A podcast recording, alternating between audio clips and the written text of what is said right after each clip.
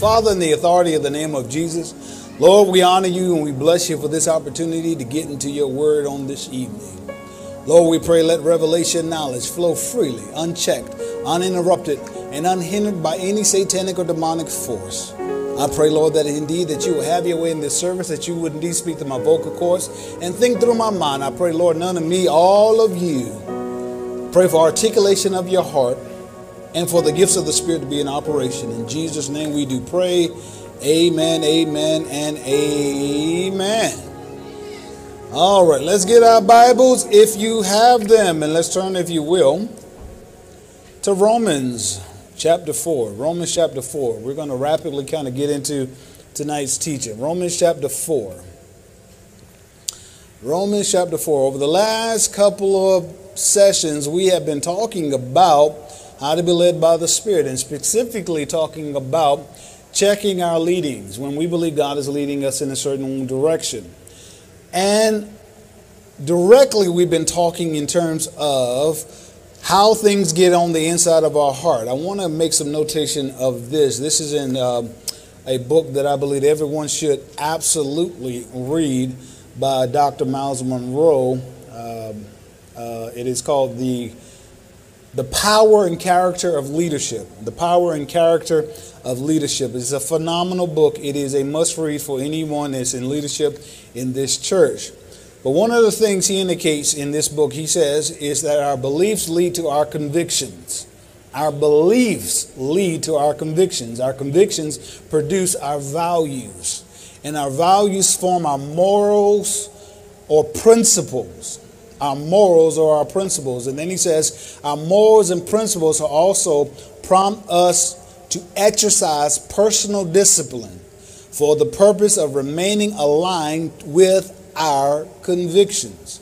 Again, one of the reasons why people struggle in regards to keeping the commandments of God is because it's not become a place of conviction for you yet.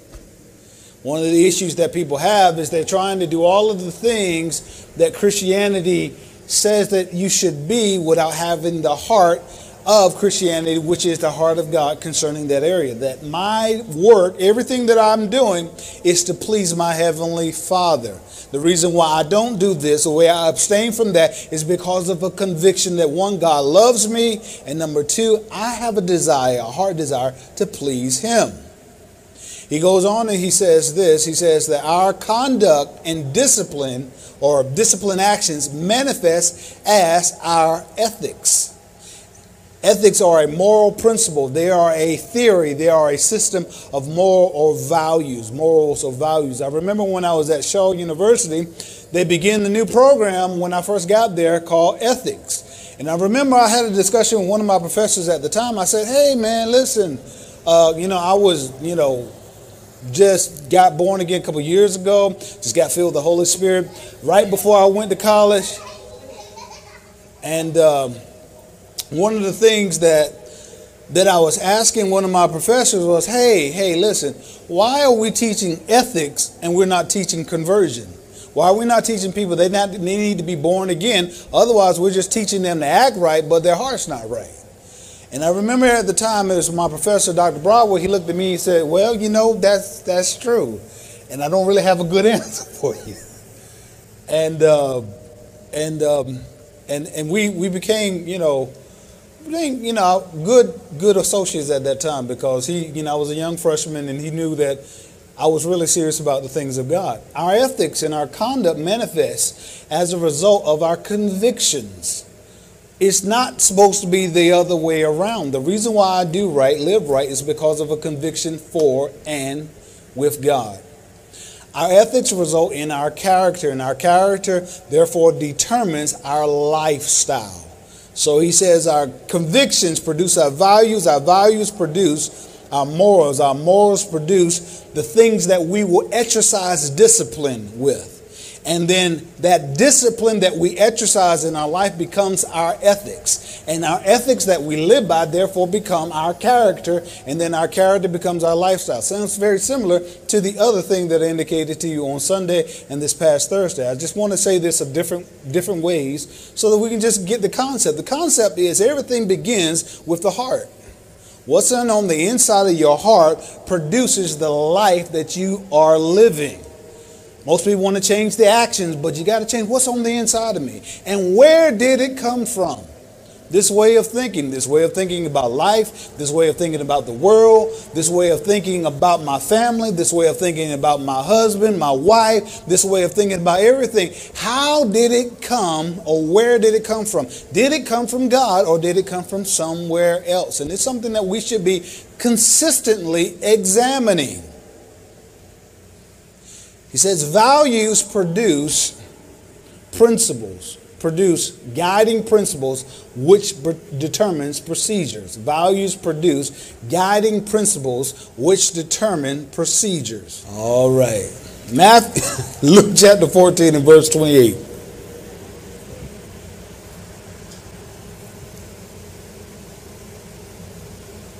Okay. For which of you intend to build a tower does not sit down first and count the cost, whether he has enough to finish it. Is it? Good. All right. The Amplified says the same scripture. It says, Which of you who wants to build a watchtower and his guards does not first sit down and calculate the cost? The context here, Jesus is talking to those that want to be his disciples. What was going on is a large crowd followed Jesus. And Jesus basically turns to them and tells them, You really want to follow me? Because it's going to cost you something. And then he uses this analogy if you're getting ready to, in fact, build a house, which or a tower, as he says, which one of you, if you're going to do that, do you first count the cost to see whether or not you have enough to be able to produce that thing? He says, when you're following me, essentially, we should assess where we are in our faith. Do you have enough to be able to follow him?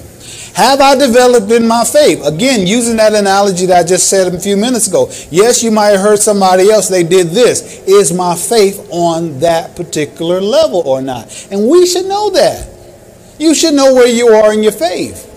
It's an amazing thing when you feel prompted of the Holy Spirit to do certain things is always on your level. He's never going to prompt you to do something that you don't have the faith to do. Now, who will is, again, as I said before, the devil will. He will push you to put yourself out there before the proper time. Let's look over here at Matthew chapter 14. Since I lost my reader, I'll read it. you got it? Matthew chapter 14, verse 31. Matthew chapter 14 and verse 31.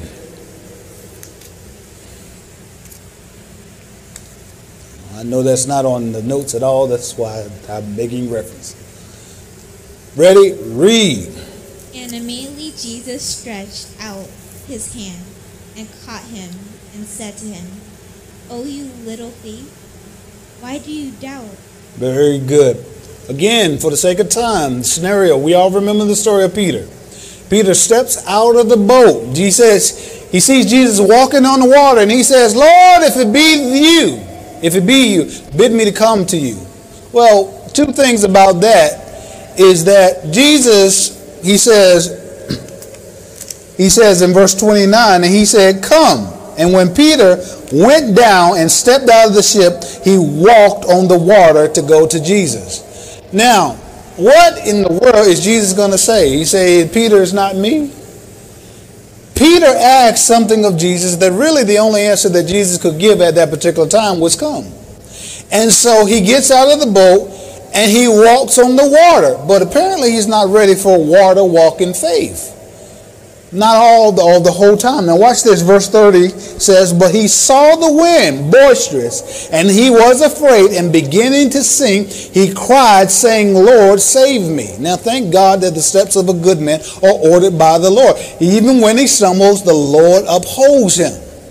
But as, as, as Raymond just read, he says, And immediately Jesus stretched forth his hand and, and caught him and said unto him, O thou knowest the term in the King James of little faith. It wasn't that he did not have faith, it's that he had a little, or the quantity of his faith was small. He had enough faith to believe or walk on the word of God, but he not developed to the point where he only concentrated on what Jesus said over the circumstances. And we can ask ourselves in our own life, when God calls us to certain things, where is God in my concentration level? Do I concentrate on what he says and I and I render every other word secondary to the voice of God? Or do I concentrate on what he says and mix a little bit of the world or the circumstances of the situation in with what he said for me to do? That is what produces little faith. He stamps out on the word, come. That's all Jesus said, come. He walks on the water. But when he saw the circumstances, it begins to speak louder to him because he changed his attention from what Jesus said and he started concentrating on the other stuff. That sounds very similar to he allowed other things to get into his heart. And the moment that began to happen, he began to sink. And so the question we always have to ask ourselves is not that, that you didn't hear it's not that you've not been walking. Am I protecting and guarding my heart so all this other stuff that has nothing to do with what Jesus says does not penetrate my heart so that I don't continue or I lose my footing and my step to walk where he tells me to go? What in the world does the wind have to do with whether or not you can walk on the water? What in the world does the waves or the storms have to do with what Jesus said? Because if that be the case, really what Peter should have thought, I heard another minister say this, Peter, if you if you want to follow logic, he should have said to himself, okay, the key to walking on the water is to not do it when it's calm. It's to do it when it's stormy. That would be the logical thing to do or that would be the logical thing that we would gather by him walking on the water. But no, Peter was concentrated on all this other stuff that had nothing to do with his water walking ability. And sometimes in our life, once again, we start concentrating on this and that, and we miss the fact you are already walking. You are already walking on an impossible situation right now. And so what the devil a lot of times shows you, he shows you all the other stuff that you don't know about. He said, concentrate on this, concentrate on that. Look over here, look over at that, look at over here. Ain't none of that got to do with what's going on right now. I'm already walking. And if I continue to do what I'm doing on this step, I will continue to walk. Let's look at one more scripture really quick. My reader wants to read in 1 Timothy chapter 6 and verse number 12. 1 Timothy chapter 6 and verse number 12. And then we'll get started on tonight's teaching. You got it? First Timothy, not Second Timothy. First Timothy, chapter 6, and verse number 12. While you're getting that, I said this on Sunday, and I want to repeat this again. Smith Wigglesworth says something. He's a great man of faith from the early 19th century. He says something that I enjoyed, I think is really good. He says, Great faith is the product of great fights. Great testimonies are the outcome of great tests. Great triumphs can only come out of great trials. There's a movie that's getting ready to come out that I'm interested in. Not promoting it one way or the other. Uh, I think it's called King Richard. It's the story of Venus and Serena Williams. It, it focuses largely on the father and his tenacity to believe that his two little girls from Compton, California, were going to be the next superstars in the world of tennis. Great faith. There's so many times in his life and in their life they were told they weren't the right color or they didn't have the right money. They didn't have the right this or that or the other thing. But their tenacity to just believe that they had something ushered them to continue to move forward. Well, what is that tenacity? It is conviction. Ready? Read. Hmm? Wow. 6 and verse 12. This is the Erwin Center Bible study. This is what it used to look like. Verse 12.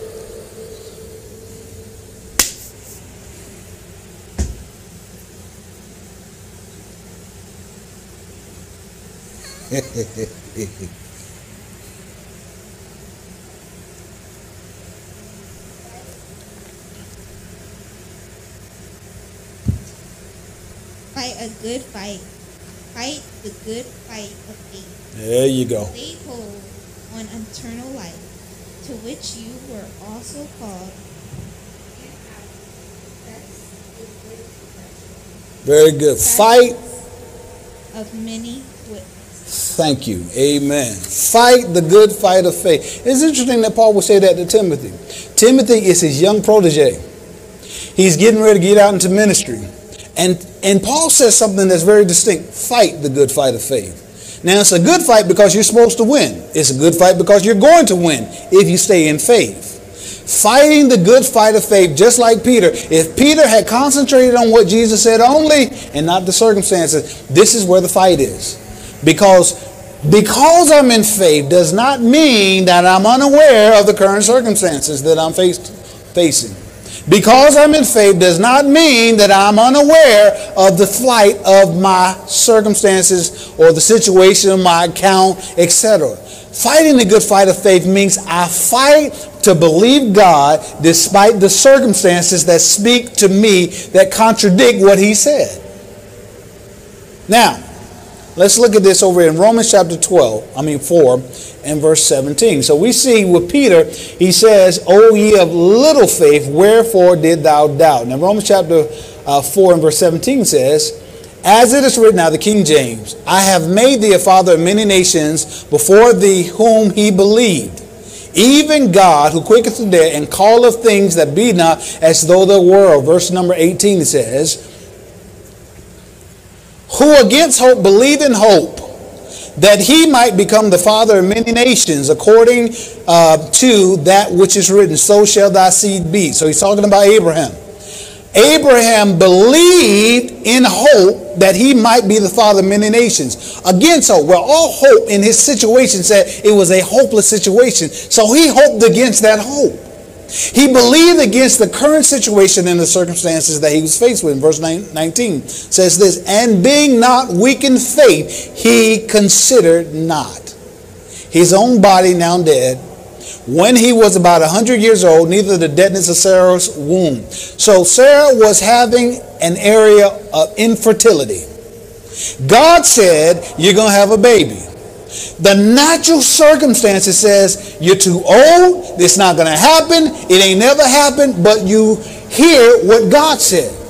What, they, what the scripture says, he considered not his own body. His own body was dead too. He was old. But God said one thing, the fact says something different. He has to figure out who am I going to believe? That word from God?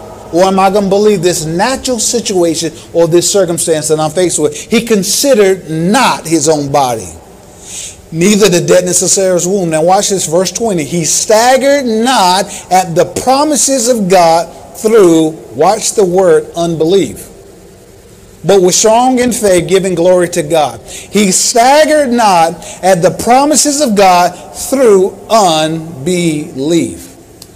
Now, this scripture used to bother me because I am familiar with Abraham's story. And we're going to look at that a little bit tonight. Abraham staggered not at the promises of God through unbelief. When I look in the Bible, Bible and I see he seems to struggle all the time. Lord, what, Lord, don't you see that I, I'm having a problem? Lord Jesus, you know, sing, how about Eliezer? Lord, how about, how about uh, Ishmael? Can you, can, you, can you just bless him?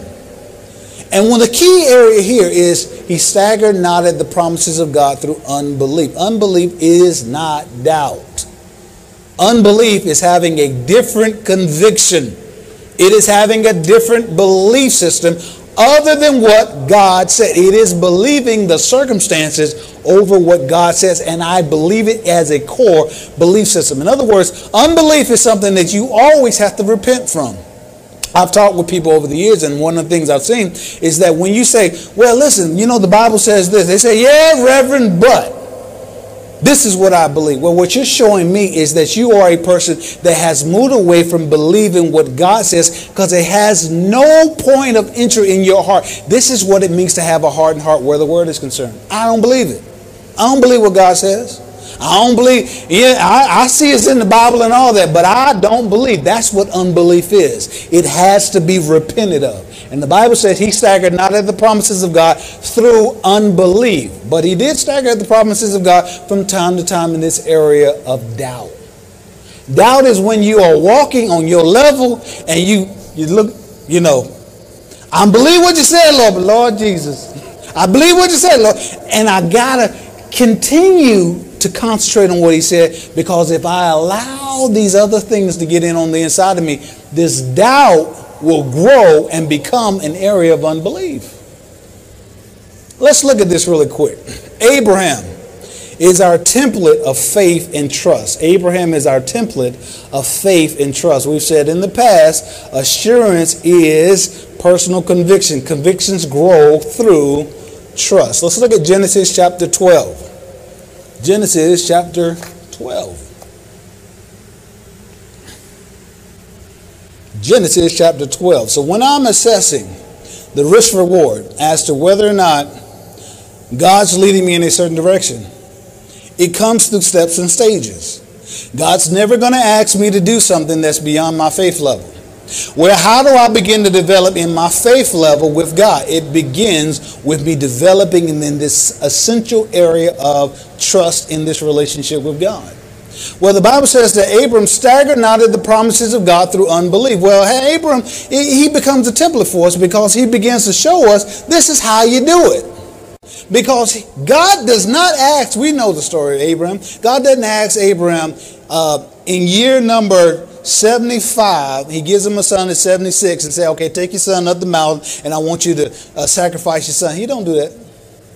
Because he knew if he gave Abraham a son at 76 and then asked him to do this, Abraham would be like, no, I'm good. Mm, I won't do that. His faith wasn't developed.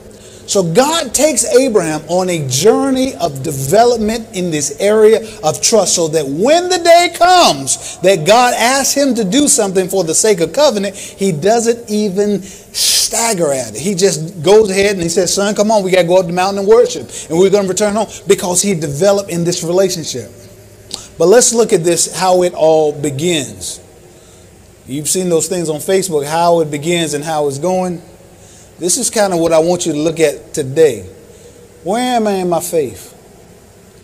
Am I developing in my faith? And how is it going? Genesis chapter 12 and verse number 1. Ready, read. Now the Lord had said to Abram, Get out of your country, from your family, and from your father's house, to a land that I show you I will make you a great nation. I will bless you and make your name great, and you shall be a blessing. I will bless those who bless you, and I will curse him who curses you. And in and you all, the families of the earth, shall be blessed. Okay, very good. Thank you. So notice as we have on the board here, he says, The Lord said. So, who is the one that initiates this relationship? The Lord. It's not a trick question. God is the one that initiates the relationship, not, not Abram. God is the one that starts it. The thing that you are engaged with, can you trace it back to a word from God? This area, this job, this location. Can I trace it back to a word from God? And if the answer is no, you got to start asking yourself, well, how I get here? Where did this come from? Is God directing my steps, or am I asking God to bless the steps as I direct my own life? He says, The Lord said unto Abram, Get thee from thy country. It began with God, it began with the word. Get thee from thy own country, from thy own kindred. Now, watch this verse number two. And he says, Because your response to me, because you're obeying what I said, I will. And that's a key element that we got to understand as well. When you are moving in the divine assignment, God says, You've authorized me to be able to. When you step, when I tell you to go, I will. When you ask me, Hey, hey, Lord, bless this. He said, Well, I ain't gonna bless that. I didn't tell you to go there. I didn't send you to that job. I didn't send you to that house. I didn't send see that location. Quit talking to me about I will because you ain't start with me. So essentially, what begins to happen is you You're in a position where you say, I will have to bless myself and then say God is doing something because I didn't start from a word. Can I trace what I'm doing back to a word from God? Abram is in a position that he says, okay, I start with God. God says, I will make thee a great nation. Why? Because it started with me. He says, I will bless them that bless thee. He goes on, verse number three, I will curse them that curse thee. Why? Because everything starts with him. Now, from Abraham's standpoint, because we're talking about assessing the risk reward, from Abraham's standpoint, God talks to him and says, Leave. Risk, as we said before, is, is an area where something might happen that causes difficulty or damage. Now, notice when God speaks to Abram first, the risk is rather minimum. He says, Leave your home, leave your family. Home represents a predetermined life and lifestyle. It represents a place of comfort. It represents a place of normacy, routine, or the status quo. He says, Leave this. And I submit to you, anything that God calls you to is always going to require you leaving the status quo. If you're going to really do the thing that God's called you to do, then if you want to be average, you're not going to follow God because He's always going to call you from, a mount, uh, uh, from out of the norm to a place that He determines. He's also going to call you to a lifestyle. Family represents a social or psychological connectivity, a place of acceptance or love. He says, leave them. Now, one of the things you'll notice, because uh, as it says in chapter number 13, that he took his nephew with him. Now, last I checked, a nephew was a family member. Isn't that right? So, evidently, Abram, when he begins walking with God, he wasn't quite all the way there yet. He believes God to a point, but he says, Lot, Lot, come on, let's go. Let's go together. He says, Leave your family, your kindred, leave all of that and follow me. Abram's not comfortable with God quite yet because he's not willing to leave everybody. Not yet. Now, watch this. The leave or the word leave essentially is minimum. It, the risk element here is minimum. Why? Because Abram can always get back on his donkey, he can pack Sarah back up and return home. Go to the place where I'll send you. The risk is rather minimum. If it doesn't work out, it's all good. You know, I go back home, Lot, rest of us, hey, what happened to you? Well, we were we decided to follow the Lord and it didn't work. He can return home. The risk is minimum. But watch this though. And this is how it is. This is the template. The reward though is I have everything to gain, but the risk is minimum. When God first begins to prompt you in your spirit to go in a certain direction, you have everything to gain. The risk is minimum. He teaches us this way. So that, yeah, the next step he asks you to take, you begin to step even more firm because you saw God move. When he's training us in developing us in this area of being responsive to him, he always starts you on a lower level and he says, okay, it's going to happen real quick for you. You're going to see some things manifest real quick because I'm developing you. And we see that with Abram in his story, that if you turn over to chapter 13, the blessing of the Lord shows up almost immediately on his life. It begins to manifest. The reward for Abraham was God's direction of my path or his path. God started it, so he now directs my path. Make, he makes, uh, okay, he blesses him, so he makes him notable and remarkable. Right, this is what I was saying. he makes his name notable and remarkable. Everything to gain, nothing to lose. He confers favor or the blessing on him by association. He says, I will bless them that bless you and curse them that curse you.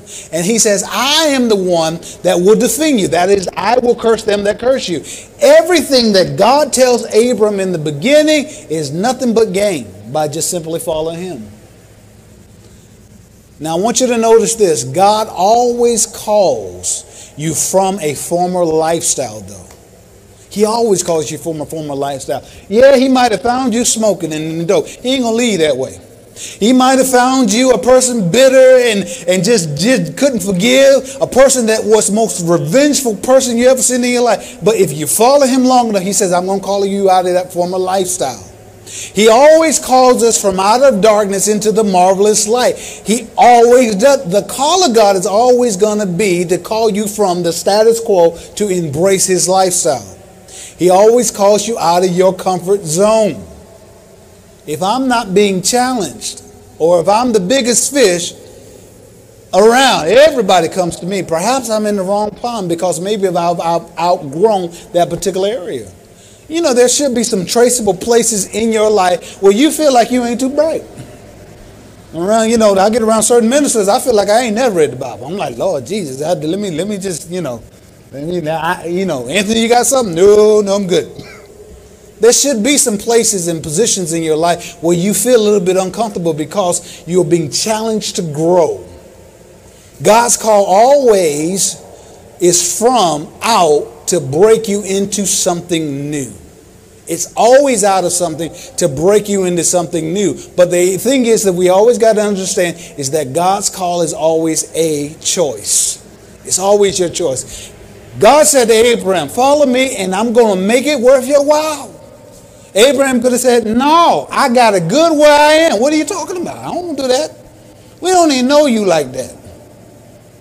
Anything God calls you to, it's always your choice. When you feel like God is prompting you to go a certain direction, when you feel like God is leading you in a certain direction, it's always your choice.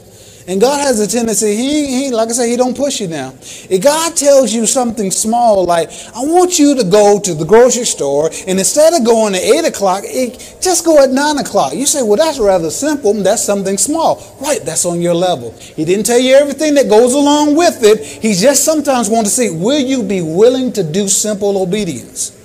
So that he can develop you so that the next thing that he says is on a different level.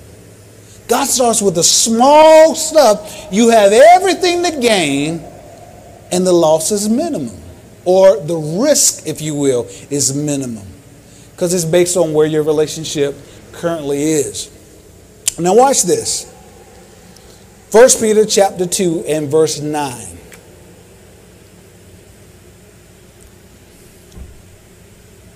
First Peter. First Peter chapter 2, verse 9.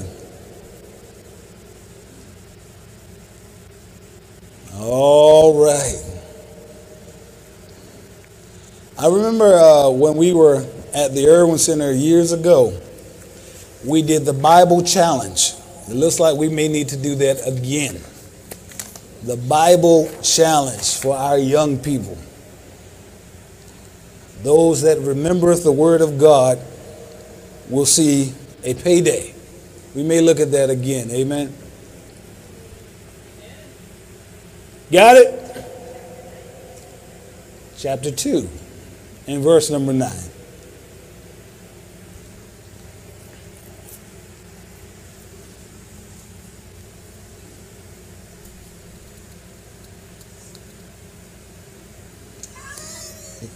Amen. When in doubt, read the board. Ready? Read.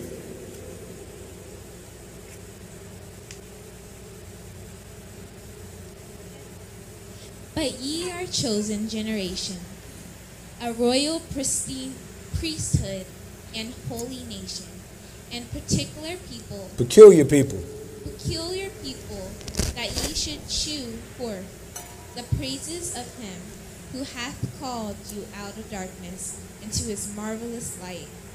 All right, wonderful. A familiar scripture. Let's look at this in the Passion. I'll read this for the sake of time. The Passion translate. We're familiar with 1 Peter chapter 2, verse 9. Listen to this out of the Passion. He says, But you are God's chosen treasure, priests who are kings, a spiritual nation set apart as God's devoted ones. He calls you out of darkness to experience his marvelous light, and now he claims you as his very own. He did this so that you would broadcast, notice the word, broadcast his glorious wonders throughout the world. He did this for a purpose. You are saved for a purpose. You are here for a purpose. And one of the things, I mean, I've always said this, it might sound a little vulgar to some degree. If the ultimate goal was to get all the Christians to heaven, the day you get born again, it seems like you just drop dead. That way you got to worry about sin no more. You about as holy as you ever to be because you ain't never messed up. So just go to heaven that day. It almost, you get the impression that if you think of it in this turn of way, sometimes we teach it, is if it's all about fire insurance, then every pastor, when we have an altar call, we almost should have a pistol so that you know you can go ahead and get there. Or perhaps the day you get born again, now you're qualified for kingdom assignment. Now he wants to develop you in a relationship so that you can fulfill a divine deployed assignment here on the earth. He said, I called you out so that you can broadcast his glorious wonders throughout the world. I'm supposed to make a difference. My life is supposed to make a difference. The call originally to Abraham was not just about him and Sarah.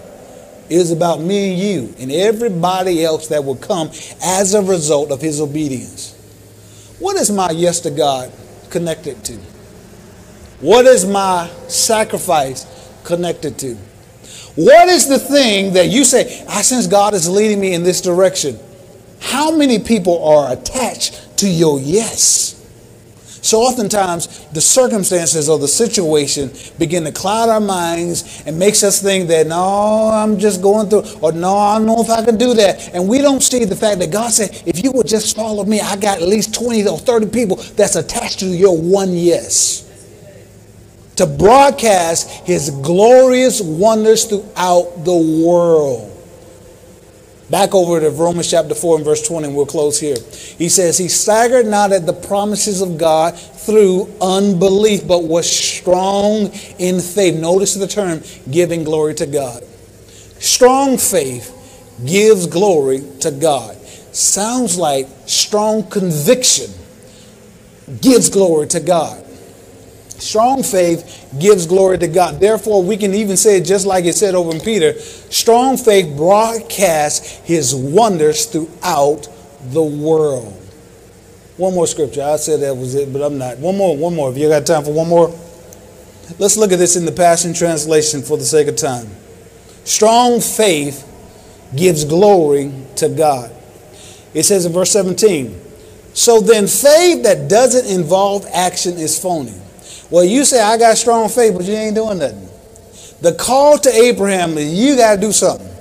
Abraham could say, Yes, God, I hear what you're saying, and stay right where he was, where his faith is not authentic because the faith that is he's talking in regards to has everything to do with you doing your part and God doing his part. He says, so then faith that does not involve action is phony. Verse number 18. But someone might object and say, one person has faith and another person has works. Go ahead then and prove to me that you have faith without works, and I will show you uh, faith by my works as proof that I believe. Again, in my life, the thing that I'm currently engaged with, can I trace it back to a word from God? The job that I applied for, can I can I trace it back to a word from God? I'll tell you, you know, my current job is one of the is the only time this has ever happened to me.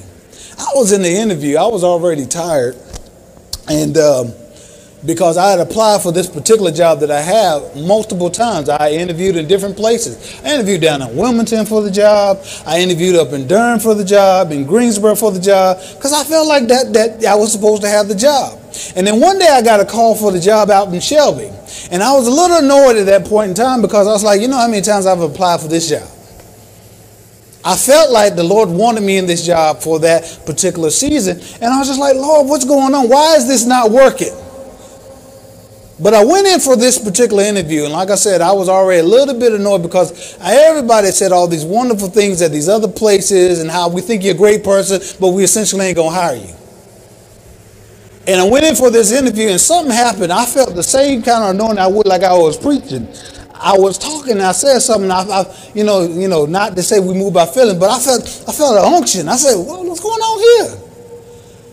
And I remember it wasn't too long after that that I got that particular job. The reason why All the other ones didn't work is because it was required at that time for me to move my family and relocate them to different places so I could do the job over there. God knew that that job was available for me over here that would put me in the position where we will now have to come to Gastonia and Gaston County all the time to be able to get to that job. I didn't see it at the time that everything had to do with being connected to the church.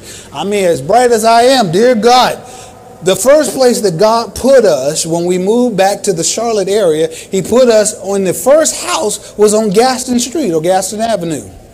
It's like God was saying something back then, but I ain't want to hear because that's not where I wanted to be. I wanted to be where I wanted to be, but God was already showing little by little, I'm going to move you in the right place.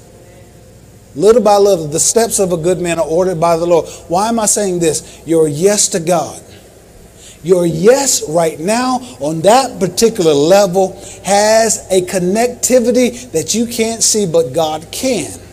And so the reason why God says, I want you to take this step and I want you to build in this area of your conviction is because where I'm taking you, I want to be able to say in a crowd, in the midst of everything going wrong, a word, and you'll believe me over what you see. You'll believe that I can take care of your funding more than any other circumstance. Ah, you believe that I can take care of your family when everything else looks like it's going south because we've developed in our relationship so that you trust my word. The steps of a good man, the steps of a good woman are ordered by the Lord. Don't deny the day of small beginnings. Take the steps and learn on the journey.